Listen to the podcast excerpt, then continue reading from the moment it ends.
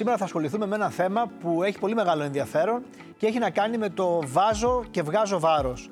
Η αλήθεια είναι ότι πολύ εύκολα ε, ξαναπαίρνουμε τα κιλά που χάνουμε και πολύ δύσκολα τα χάνουμε. Το φαινόμενο αυτό επιστημονικά λέγεται γιογιό. Δεν είναι τόσο αθώο όσο ακούγεται, ενώ η έκφραση αυτή επιστημονικά, καθώς φαίνεται ότι έχει μεγάλες επιπτώσεις στην υγεία μας.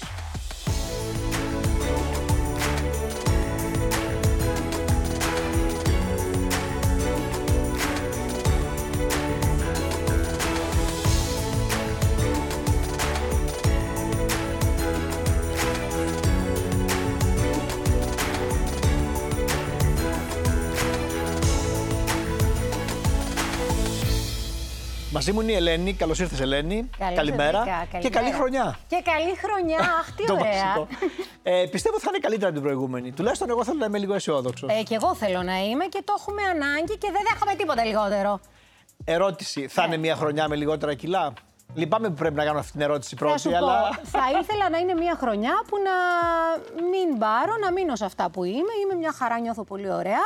Αν έχανα και λίγο ακόμα δεν θα με πείραζε, αλλά μου αρέσω εδώ το που είμαι. λέω γιατί εδώ που είσαι και εδώ που είμαι και εδώ που είναι ο καθένας, για να φτάσουμε έχ- έχουμε περάσει διάφορα στάδια. Πάρα πολύ και έχουμε πολύ βάλει, αγώνα. έχουμε βγάλει. Αυτό το κορμί έχει χτιστεί και ξεχτιστεί με πάρα πολύ κόπο.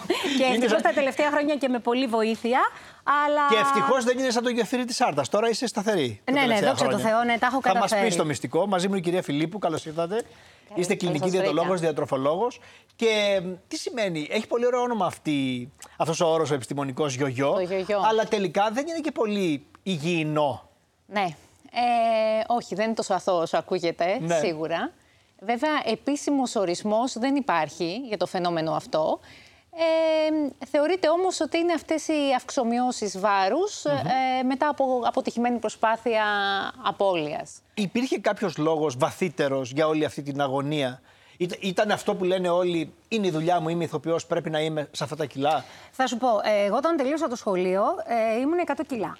Και δεν είχα κάνει ποτέ 100 κιλά. 100 κιλά στο 1,60 έτσι. Δηλαδή, καταλαβαίνεις ότι ήταν παραπάνω από ένας άνθρωπος. Δηλαδή, αν βάλουμε ότι κάπου υπάρχει ο σκελετός, ήταν ένας άνθρωπος παραπάνω ε, πάνω μου. Ε, και δεν έκανα, δεν είχα κάνει δίαιτα. Μ' αρέσει, μ' άρεσε το φαΐ, έτρωγα Έτρωγα, δηλαδή τα κρατούσα, δεν ήταν ο λόγος. Έχω ένα θέμα με το θηρίδι μου, το ρυθμίζω από τα 20 μου, είμαι με το χάπι. Αλλά νομίζω ήταν και η διέξοδος. Δηλαδή, ό,τι χαρά, λύπη υπήρχε, το φαΐ ήταν πάντα και τα διάφορα σνάξ και όλα αυτά. Ωραία, μου δίνεις μια πολύ ωραία και ενδιαφέρουσα πάσα να ρωτήσω την ε, Αμαλία αν τελικά στο φαινόμενο γιογιό έχει μεγάλη επίδραση και αυτό που σκεφτόμαστε αλλά και αυτό που, σ- που αισθανόμαστε. Σίγουρα. Ε, είναι ένα φαινόμενο με πολύ μεγάλες ψυχολογικές ε, προεκτάσεις. Ε, δεν είναι τυχαίο ότι το φαινόμενο σχε- συσχετίζεται πάντα με ακραίες διατροφικές συμπεριφορές, έτσι, ανορθόδοξες δίαιτες, πολύ στερητικές δίαιτες.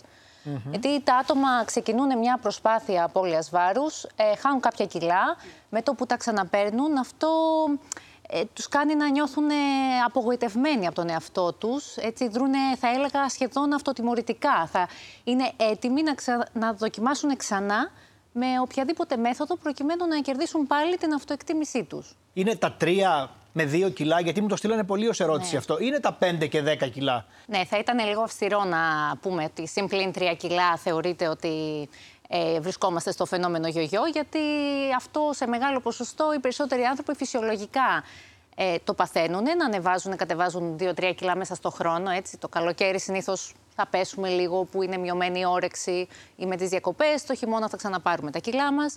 Οπότε θεωρείται φυσιολογικό. Άρα το όριο για σας επιστημονικά είναι τα 5 κιλά και πάνω, ας πούμε. Θα έλεγα ότι πιο πολύ σημαντικό είναι να πούμε ότι έχει να κάνει με το ότι προσπαθήσαμε. Μπήκαμε στη διαδικασία μιας δίαιτας, χάσαμε τα κιλά και μετά τα ξαναπήραμε και μετά ξαναπροσπαθήσαμε. Και όχι κάτι που συμβαίνει φυσιολογικά σε όλους. Ελένη, να σε ρωτήσω, Ναι. αυτό πόσες φορές έχει συμβεί στη ζωή σου, αν το θυμάσαι; Αν σου πω ότι ξεκίνησα το ε, 91 την πρώτη μου μεγάλη δίαιτα που ήταν η κλασική υποθερμιδική δίαιτα από μόνη μου ε, και είχα φτάσει σε, ξέρω, εγώ, σε διάστημα ενός χρόνου είχα χάσει 35 κιλά.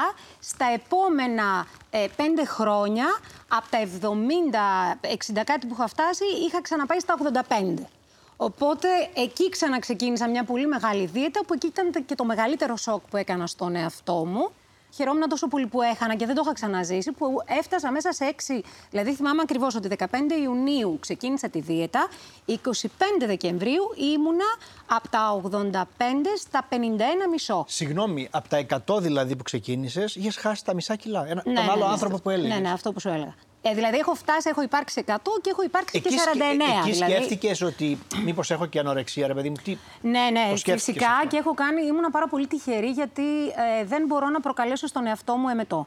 Επίσης έχω βιώσει ε, το να με κοιτάζω στον καθρέφτη, να είμαι 49 κιλά και να με βλέπω χοντρή, να με βλέπω 100, να με βλέπω 85, να μην Ναι, σου πω τα 100. εκεί ήσουν στο, στη- στο όριο της ανορεξίας. Πραγματικά. Ε, και ήμουν πολύ τυχερή γι' αυτό. Και μετά πέρασα και φάσεις που πέρασα ένα πολύ μεγάλο σοκ με όλα μου. Θερμίδε, ε, ε, βι- πρωτεΐνες, βιταμίνες, ε, ορμόνες, όλα. Δεν είχα περίοδο για 1,5 χρόνο περίπου, οπότε πλακώθηκα ορμόνες, ε, ισχυρά αντισυλληπτικά και όλα αυτά για να έρθει η περίοδος και να στρώσει, που πήρα πάλι κάποια κιλά. Και φτάσαμε πια, έφτασα στο... Ε, κατάφερα να διατηρούμε γύρω στα 70 με 75. Νομίζω ότι και αυτό γιογιό θεωρείται.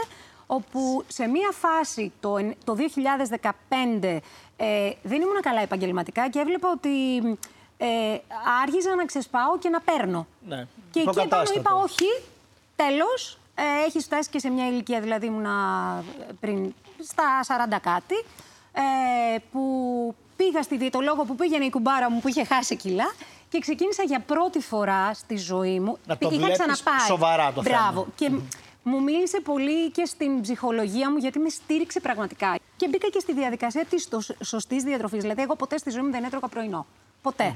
Ε, Πάντως, όλα αυτά που λες είναι εξαιρετικά ενδιαφέροντα γιατί περιγράφουν την αγωνία ενός ανθρώπου που βιώνει αυτό το Βεβαίως. φαινόμενο. Αγωνία και, τύψεις. Δηλαδή, ακόμα τύψεις. και τώρα, όταν θα αφαιθώ και θα κάνω την κρυπάλη που λέμε, ε, νιώθω τύψεις. Δεν, δεν το κάνω με Λοιπόν, χαρά πολλές φορές. Instagram Κεφαλογιάννης Κατοπαύλα. Η σχέση μου με τα κιλά ήταν η ερώτηση που έβαλα στους φίλους μου. Τους έδωσα τέσσερις εκδοχές. Χάνω και ξαναπαίρνω. Είμαι σταθερός ή πάνω από το φυσιολογικό. Έχω ιδανικό βάρος για πολλά χρόνια. Δεν με απασχολεί το βάρος μου. Ε, από την εμπειρία σου, την κλινική, ποιο θα έλεγες ότι είναι το πιο δημοφιλές; Μάλλον το Α. Μάλλον το Α. Η αλήθεια είναι ότι ήταν και η δική μου απάντηση αυτή, γιατί έχει να κάνει με την πραγματικότητα τη δική μου. Και είναι και η πιο δημοφιλής απάντηση. Όντως. Η δεύτερη είναι είμαι σταθερός πάνω από το φυσιολογικό. Το έχω ιδανικό βάρος για πολλά χρόνια και δεν με απασχολεί το βάρος μου. Ήταν κάτι πολύ λίγες απαντήσεις. Μπράβο τους. Κυρία Φιλίππου, μήπως τελευταία, η τελευταία μάλλον είναι η σωστή απάντηση. Ε, σίγουρα η αιμονική σχέση με τη ζυγαριά είναι ρίζα πολλών κακών. Ε, ωστόσο, δεν μπορούμε να πούμε ότι κάποιος με υπερβάλλον βάρος δεν πρέπει να κάνει κάτι γι' αυτό. Είναι καλό να υπάρχει η αναζήτηση σε εισαγωγικά του ιδανικού βάρους, ωστόσο με έναν υγιή ε, και φυσιολογικό τρόπο, χωρίς να γίνεται αιμονή, χωρίς να κάνουμε ακρότητες, χωρίς να... Ναι, έχω την αίσθηση Ξεπερνάμε όμως τα όρια. αυτά που λες, Αμαλία, ότι έχουν να κάνουν κυρίως και με το ψυχολογικό κομμάτι. Αυτό που, στο οποίο στάθηκε πάρα πολύ η Ελένη πριν. Ναι. Γιατί αυτό το βάζω, βγάζω, λειτουργεί και λίγο ως ψυχοθεραπεία, αγχολητικό δικό μας. δηλαδή υποκατάστατο, ας πούμε. Το φαΐ μας λύνει όλα τα ψυχολογικά μας προβλήματα. Ναι, πολλοί άνθρωποι έχουν αυτή την προβληματική σχέση, θα έλεγα, με το φαγητό. Δηλαδή, θεωρούμε ότι στο φαγητό βρίσκουμε την παρηγοριά. Ε, αυτό είναι κάτι που θα πρέπει να το διαχειριστεί το άτομο. Δεν πρέπει το φαγητό να το βλέπουμε σαν παρηγοριά. Αυτό είναι μια κατάσταση η οποία αναπόφευκτα οδηγεί σε προβλήματα με τη διαχείριση του βάρους Πρέπει μας. και να το διαχειριστεί και να χρειαστεί και αν χρειαστεί τη βοήθεια να τη ζητήσει. Πρέπει να πας να το συζητήσεις με έναν ψυχολόγο, με έναν άνθρωπο. Δηλαδή, Να ρωτήσω πολλές κάτι. φορές, συγγνώμη, και εσείς Ναι. παίζετε το ρόλο του ψυχολόγου. Το θέμα του διατροφολόγου είναι λίγο σαν το γιατρό και σαν το δάσκαλο, ίσως είναι και λίγο υποκειμενικό. Γιατί λίγο πολύ όλοι θα σου πούνε τα ίδια πράγματα. Ο άνθρωπος που θα σε καταφέρει να πείσεις κάτι, δηλαδή, εγώ ήμουν και πολύ αρνητική σε πολλά πράγματα. σου ταιριάξει, λέει. Μπράβο, αυτό. Δηλαδή, μου έλεγε, θες να δοκιμάσουμε αυτό; Αποκλείεται, δηλαδή, δεν μπορώ εγώ να το κάνω αυτό. Δεν υπάρχει περίπτωση. Το έκανα και το παραέκανα κιόλας, γιατί με έπιανε πραγματικά ότι. Το ξέρω, φιλότιμο. Μπράβο. Σε, σε έπιανε στο φιλότιμο. Α, με έπιανε Τι και- και ήταν το- από αυτά, θυμάσαι ένα τέτοιο που στην αρχή είπες δεν το κάνω, αλλά Αχ, θα μετά. σου πω, είχα αρχίσει ήδη και έχανα και παθαίνω και αυτό, ξέρεις, που χαίρεσαι όταν αρχίζεις. Ε, και βέβαια, χάνεις. όταν βλέπεις τον καθρέφτη. Και μου λέει, μέσα στη βδομάδα, ποιες είναι οι χαλαρές σου μέρες, για να βάλουμε λίγο πιο αυστηρό. Και λέω Δευτέρα-Τρίτη. Ε, Δευτέρα-Τρίτη μου λέει, θα φας τη σαλάτα σου με νομίζω μισό και σεδάκι κόντα το μεσημέρι, τη Δευτέρα και την Τρίτη. Εγώ το έκανα λίγο παραπάνω. Το έκανα και το Σαββατοκύριακο. Οπότε την Τετάρτη είχα παράσταση την οποία ήρθε να δει κιόλας. Πάω στην παράσταση εγώ την Και Τετάρτη. λιποθύμησες πάνω στο. Δεν υποθύμησα, αλλά ήταν μια παράσταση που τραγούδαγα, χόρευα όλα αυτά και κάποια στιγμή άρχισε και δεν... Ήρθε ένα σκοτάδι στο βλέμμα. Της λέω, Ωραία, α, α, τέλεια. της λέω σήμερα ήταν πολύ δύσκολη ημέρα, δεν ήμουν. κα-». Τι έκανες, μου λέει. Πόσες μέρες μου λέει έκανες αυτό που σου είπα, αλλά με είχε μάθει. Της λέω τέσσερις, όχι δύο. Δεν σου είπα να μην το κάνεις. Οπότε... Πάντως, κυρία Φιλίππου, αυτό το λάθος το κάνουν πολλοί άνθρωποι. Θέλουν ε, αυτό, αυτή η μεγάλη αλλαγή, στα τα 50 Ναι. κιλά εδώ ή Ναι. τα 10 ή τα. να γίνει πολύ γρήγορα. Είναι μεγάλο πρόβλημα και μάλιστα πολλοί κόσμος ε, λανθασμένα έχει στο μυαλό του ότι όσο πιο στερητική η δίαιτα ξεκινήσω και χάσω πιο γρήγορα τα κιλά, θα χάσω και πιο πολύ λίπος. Πράγμα το οποίο είναι τελείως λάθος, Ναι. έτσι, γιατί όταν μπαίνουμε στη διαδικασία να κάνουμε μια πολύ στερητική δίαιτα και χάνουμε τα πρώτα κιλά γρήγορα, από αυτά τα κιλά το μεγαλύτερο ποσοστό είναι νερό και μυϊκός ιστός.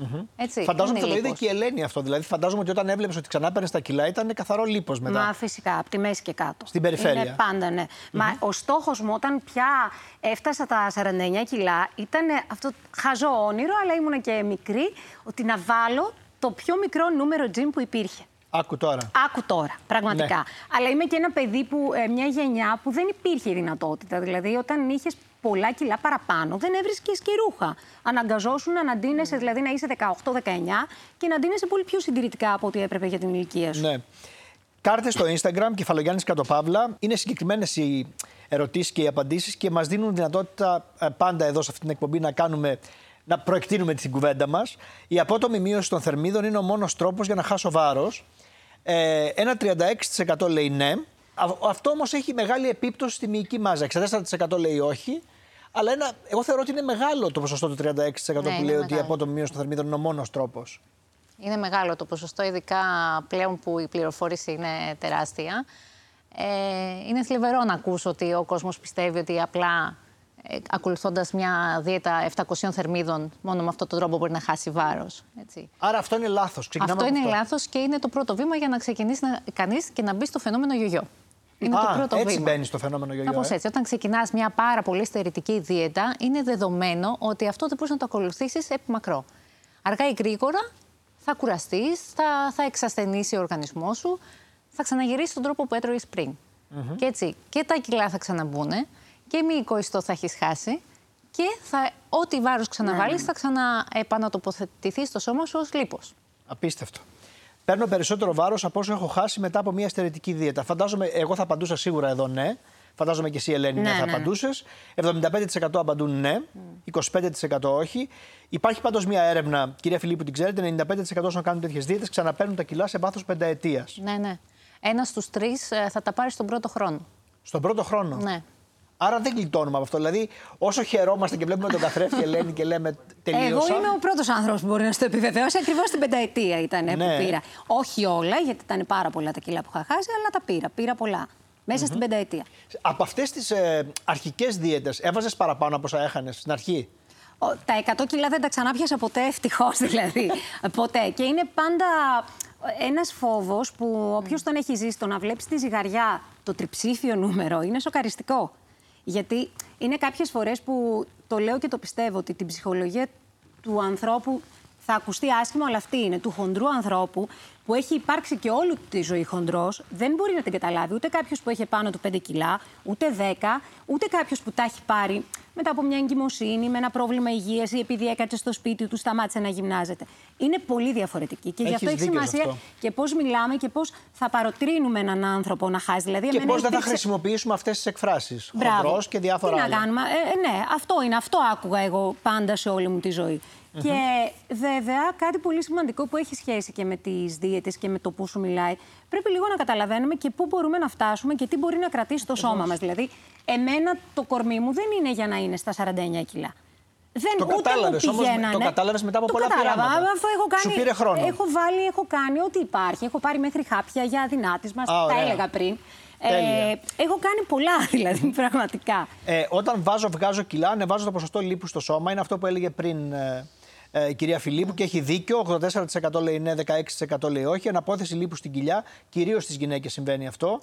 Και δεν είναι καλό, αυτό δεν το θέλουμε. Όχι, βέβαια, δεν το θέλουμε. Προτιμούμε δηλαδή αυτού του τύπου παχυσαρκία που είχε αναπτύξει η Ελένη παλιότερα που ήταν στην περιφέρεια παρά στην κοιλιά. Ε, είναι πιο επικίνδυνο το λίπος στην περιοχή της κοιλιάς. Απλά και εκεί πια, εγώ επειδή τα είχα από τη μέση και κάτω, είναι και για τα πόδια και για τα γόνατα. Δηλαδή αρχίζει μια άλλη. Αλλά σίγουρα το να είναι στην καρδιά και σε όλα αυτά είναι χειρότερο. Ζυγίζομαι τουλάχιστον τρεις φορές την εβδομάδα για να ελέγξω το βάρος μου. Εσύ πόσες φορές ζυγίζεσαι; Ε, τώρα προσπαθώ στην εβδομάδα και άμα νιώθω ότι δεν ήμουν και καλό κορίτσι, το αραιώνω μέχρι να νιώσω καλά. Όταν όμως ήμουν στη φάση της δίαιτας, είναι και ένας που με μάλλον η διαιτολόγο, όχι δεν θα ανεβαίνει συνέχεια. Κάθε δεν μέρα, κάθε... κάθε μέρα. Ναι, ναι, το έχω κάνει και αυτό. Και δύο φορές τη μέρα. Και... Ω, καλά και πρωί και μεσημέρι και βράδυ και νηστική και με τα νερά και αυτό. Mm. και ωραία, τα, τα έχω κάνει φυσικά όλα.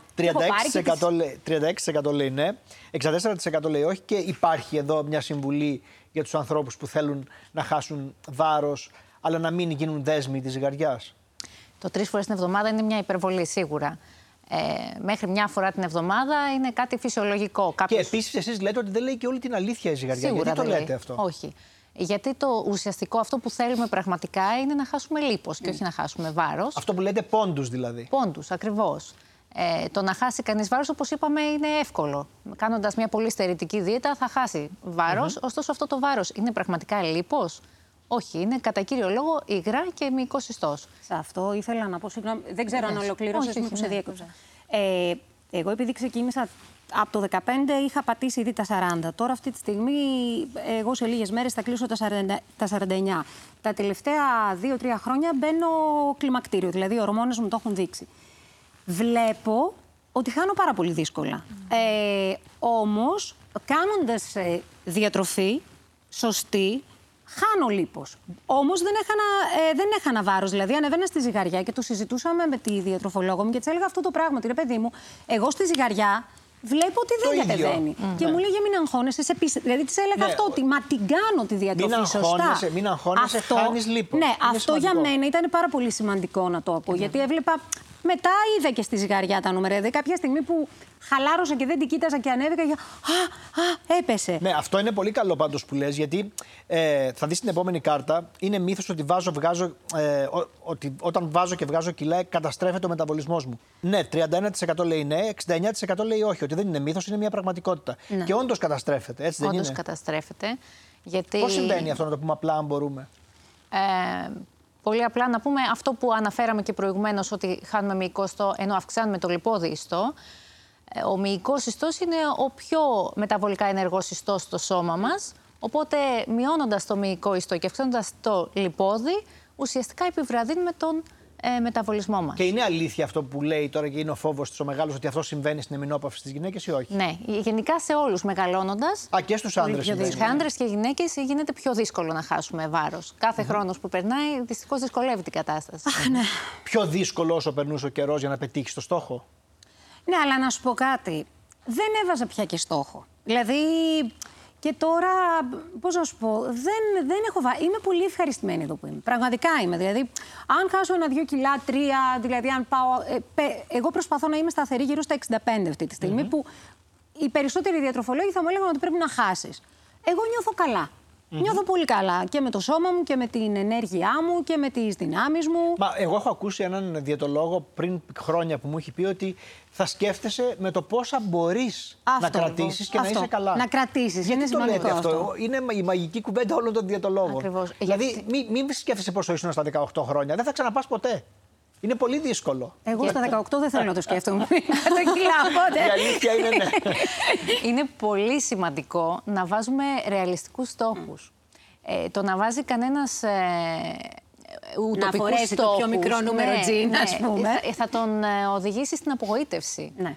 Και η απογοήτευση είναι που θα σε οδηγήσει μετά να κάνεις ακόμη πιο ακραίες συμπεριφορές. Ωραία, να ρωτήσω κάτι. Πώς πάμε αυτό το φαύλο κύκλο του γιογιό; Πρακτικά, υπάρχουν κάποια βήματα που πρέπει να ακολουθήσει ένας άνθρωπος; Δηλαδή, τι, τι τον ναι. συμβουλεύετε όταν έρχεται στο γραφείο σας; Θα έλεγα ότι τα βασικά βήματα είναι τρία. Το πρώτο και βασικότερο είναι να εντοπίσει που έκανε λάθος στο παρελθόν. Τι έκανε τόσο καιρό Όλα λάθος. λάθος λέει τα έκανα. Ε, ας πούμε, μπορεί να είναι ότι έκανε πολύ στερητικές δίαιτες ή έπαιρνε σκευάσματα ή ε, ε, έκανε ανορθόδεξες δίαιτες που δεν ταιριαζαν στον οργανισμό Δεύτερο. Το δεύτερο βασικό είναι να θέσει, όπως είπαμε, ρεαλιστικούς στόχους, να ξεκινήσει κάνοντας μικρές αλλά εφαρμόσιμες αλλαγές στην καθημερινότητά του. Εκεί λέτε ότι το κλειδί είναι να μην αισθάνεται στέρηση, γιατί αν αισθάνεται στέρηση κάτι κάνει λάθος. Ακριβώς. Να κάνει αλλαγές που μπορεί να τις εντάξει στο πρόγραμμά του και στην καθημερινότητά Και του. να τις κρατήσει, λέτε, για μεγάλο για να χρονικό μπορέσει διάστημα. να τις κρατήσει για μεγάλο χρονικό διάστημα και δεν αναφέρομαι μόνο σε αλλαγές στο διατροφικό κομμάτι, αναφέρομαι σε οποιαδήποτε αλλαγή που μπορεί να αφορά μια συμπεριφορά που μπαίνει εμπόδιο στην απώλεια βάρους. Δηλαδή είτε αυτό είναι φυσική δραστηριότητα, γιατί Η δεν άσκηση. νοείται ε, να διατηρούμε ένα υγιές ε, σωματικό βάρος χωρίς έστω και λίγη άσκηση. Ναι, Είτε αφορά άλλα πράγματα που τον στρεσάρουν. Και το τρίτο ποιο είναι; Για την τρίτο- άσκηση έχουμε ένα πολύ ωραίο βίντεο αμέσως μετά. Πολύ ωραία. Ε, το τρίτο είναι η παρακολούθηση και η ανατροφοδότηση. Α, Όπως λέτε ότι είναι σημαντικό. Αυτό Πάρα που πολύ. έσωσε εσένα. Ναι, ναι. Ακριβώς, Όταν όπως βρήκες πολύ έναν σωστά άνθρωπο που σου ανέφερες. τέριαξε και σε παρακολουθεί Ε, για καιρό. ήμουνα και εγώ στη στιγμή να το ακολουθήσω. Γιατί είχα ξαναπάει και απλά κοροϊδεύα το διατολόγο, τον εαυτό μου, όλο Με αυτό την το παιχνίδι. άσκηση περπατάς, κάνεις κάτι; Περπατάω πάρα πολύ, ειδικά με, τα- με, τη, με το που ξεκίνησαν οι καραντίνες. Ειδικά στην πρώτη καραντίνα που ήμουνα σπίτι, δεν κάναμε ούτε γυρίσματα.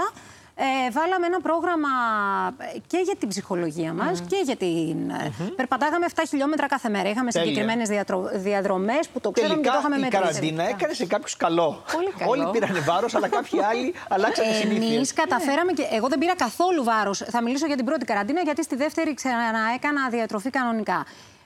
Ξέρεις πότε πήρα; Με το που μπήκα στη διαδικασία, πήρα δύο κιλά που κουράστηκα πάρα πολύ για να τα χάσω. Με το που τελείωσε η καραντίνα και ξανάρχισα γυρίσματα, είχα αποσυντονιστεί τόσο πολύ από το ρυθμό που δεν, δεν έμπαινα στη. δια- που εγώ Ναι. είμαι πια με τα ταπεράκια μου αυτά. Πήρα δύο κιλά, μπορεί και σε μία εβδομάδα να σου πω, που δεν έκανα κάτι φοβερό. Απλά άρχισα να τρώω άτσαλα. Είναι προτιμότερο να μένουμε σταθεροί, το είχα βάλει και στην αρχή, σε ένα βάρος που δεν είναι το ιδανικό. Δηλαδή, το ιδανικό για μένα, ας πούμε, θα ήταν 78 κιλά. Εγώ είμαι 83. Ναι. Ε, από το να βάζω, βγάζω συνέχεια. Το το ιδανικό. λέω για τους δείκτες Ναι, ναι. υγείας και για την υγεία μας τώρα. Δεν το Κατάλαβα. λέω για το πώς φαίνομαι. Το ιδανικό, καταρχάς, ναι, είναι κάτι που το, το βάζει ο καθένας ε, ε, υποκειμενικά όπου νομίζει, γιατί υπάρχει ένα μεγάλο εύρος τιμών που μπορεί να θεωρείται φυσιολογικό για κάποιον το βάρος του. Ε, από εκεί και πέρα, σίγουρα είναι προτιμότερο κάποιος να είναι σταθερός σε ένα βάρος παρά να μπαίνει σε αυτή τη διαδικασία μιας συνεχούς δίαιτας, μιας συνεχούς ταλαιπωρίας του οργανισμού. του. Ακόμα και αν είναι λίγο παραπάνω αυτό το βάρος. Ακόμη και αν είναι λίγο παραπάνω. Ναι. Το ιδανικό θα ήταν βέβαια να κάνει μια ε, επιτυχημένη προσπάθεια, να χάσει κάποια κιλά, να φτάσει σε ένα βάρος που θα είναι φυσιολογικό για εκείνον και υγιες Από εκεί και πέρα, αν κάποιος δεν μπορεί να τα καταφέρει, είναι καλύτερο να μείνει σταθερός στο βάρος του παρά να έχει αυτές τις συνεχείς αυξομοιώσεις. Αυτές οι συνεχείς αυξομοιώσεις, πώς λένε κάποιοι από εσάς ότι είναι ένα- ένα σοκ για τον οργανισμό; Είναι ή είναι υπερβολή ο όρος; Ε, είναι ένα σοκ για τον οργανισμό σίγουρα, γιατί όπως αναφέραμε ήδη μπαίνουν πολλές αλλαγές στον οργανισμό μας και από εκεί και πέρα αυτή η αύξηση λίπους στο σώμα μας και κυρίως όπως είπαμε ενδοκυλιακού λίπους αυξάνει το ρίσκο για μεταβολικά νοσήματα, για καρδιακιακά νοσήματα. Οπότε σε κάθε περίπτωση είναι μια κατάσταση που αν μπορεί κάποιος να την αποφύγει εντελώς, πρέπει να την αποφύγει. Δεν το θέλουμε, δηλαδή το βάλε βγάλει. Δεν το θέλουμε. Ελένη, μια τελευταία ερώτηση. Ε, ποιο ήταν το πιο βασανιστικό πράγμα σε όλη αυτή την εμπειρία, στο βάζω, βγάζω και τι θα συμβούλευες βασικά έναν άνθρωπο που σε ακούει σήμερα ε, να μην μπει σε αυτή τη διαδικασία, αν μπορείς να τον πείσεις με μια κουβέντα; Ήμουν εδώ και ήταν το λεωφορείο εκεί και έτρεχα και πέφτα στα γόνατα. Πέφταν τα μαλλιά μου. Ε, δεν είχα περίοδο. Ήταν τα νεύρα μου σε κακή κατάσταση. Έτρεχα το μεσημέρι και με πιάνανε κρυάδες καλοκαίρι και έμπαινα και έκανα καυτά ντουζ για να έρθει η ισορροπία. Δηλαδή ήμουν ένα κουρέλι. Κουρέλι, πραγματικά. Ε, άργησα πάρα πολύ να επανέλθω και αυτό είχε. Ακόμα και στη δουλειά μου δυσκολευόμουν να, να λειτουργήσω. Ε, Σήμερα είναι- εγώ βλέπω απέναντί μου έναν άλλον άνθρωπο. Δηλαδή μου τα λες όλα αυτά Και σε δεν το κοιτάω πιστεύεις. Και δεν το πιστεύω. Και ναι. εμένα ε, είναι, δεν είναι στο πίσω μέρος του μυαλού μου, είναι πολύ μπροστά μου και πολλές φορές το συζητάω. Αυτό ξεκίνησε, μιλάγα για τα κιλά μου, δεν είχε τύχει να μιλήσω. Το πρωτοείπα σε μια εκπομπή που σοκαριστήκαν κιόλας γιατί δεν το ξέρανε. Και ίσως δεν μου φαίνεται κιόλας ότι έχω υπάρξει τόσα κιλά. Αλλά καταλαβαίνω ότι μιλώντας ε, σε ανθρώπους, δίνεις κουράγιο και καταλαβαίνουν ότι είναι ένας αγώνας. Γιατί είναι πολύ σημαντικό να αγαπάμε τον εαυτό μας όπως είναι. Γι' αυτό εγώ δεν θέλω να χάσω παραπάνω. Νιώθω πολύ ωραία εδώ που είμαι. Με βοηθάει και στη δουλειά μου με έχει βοηθήσει.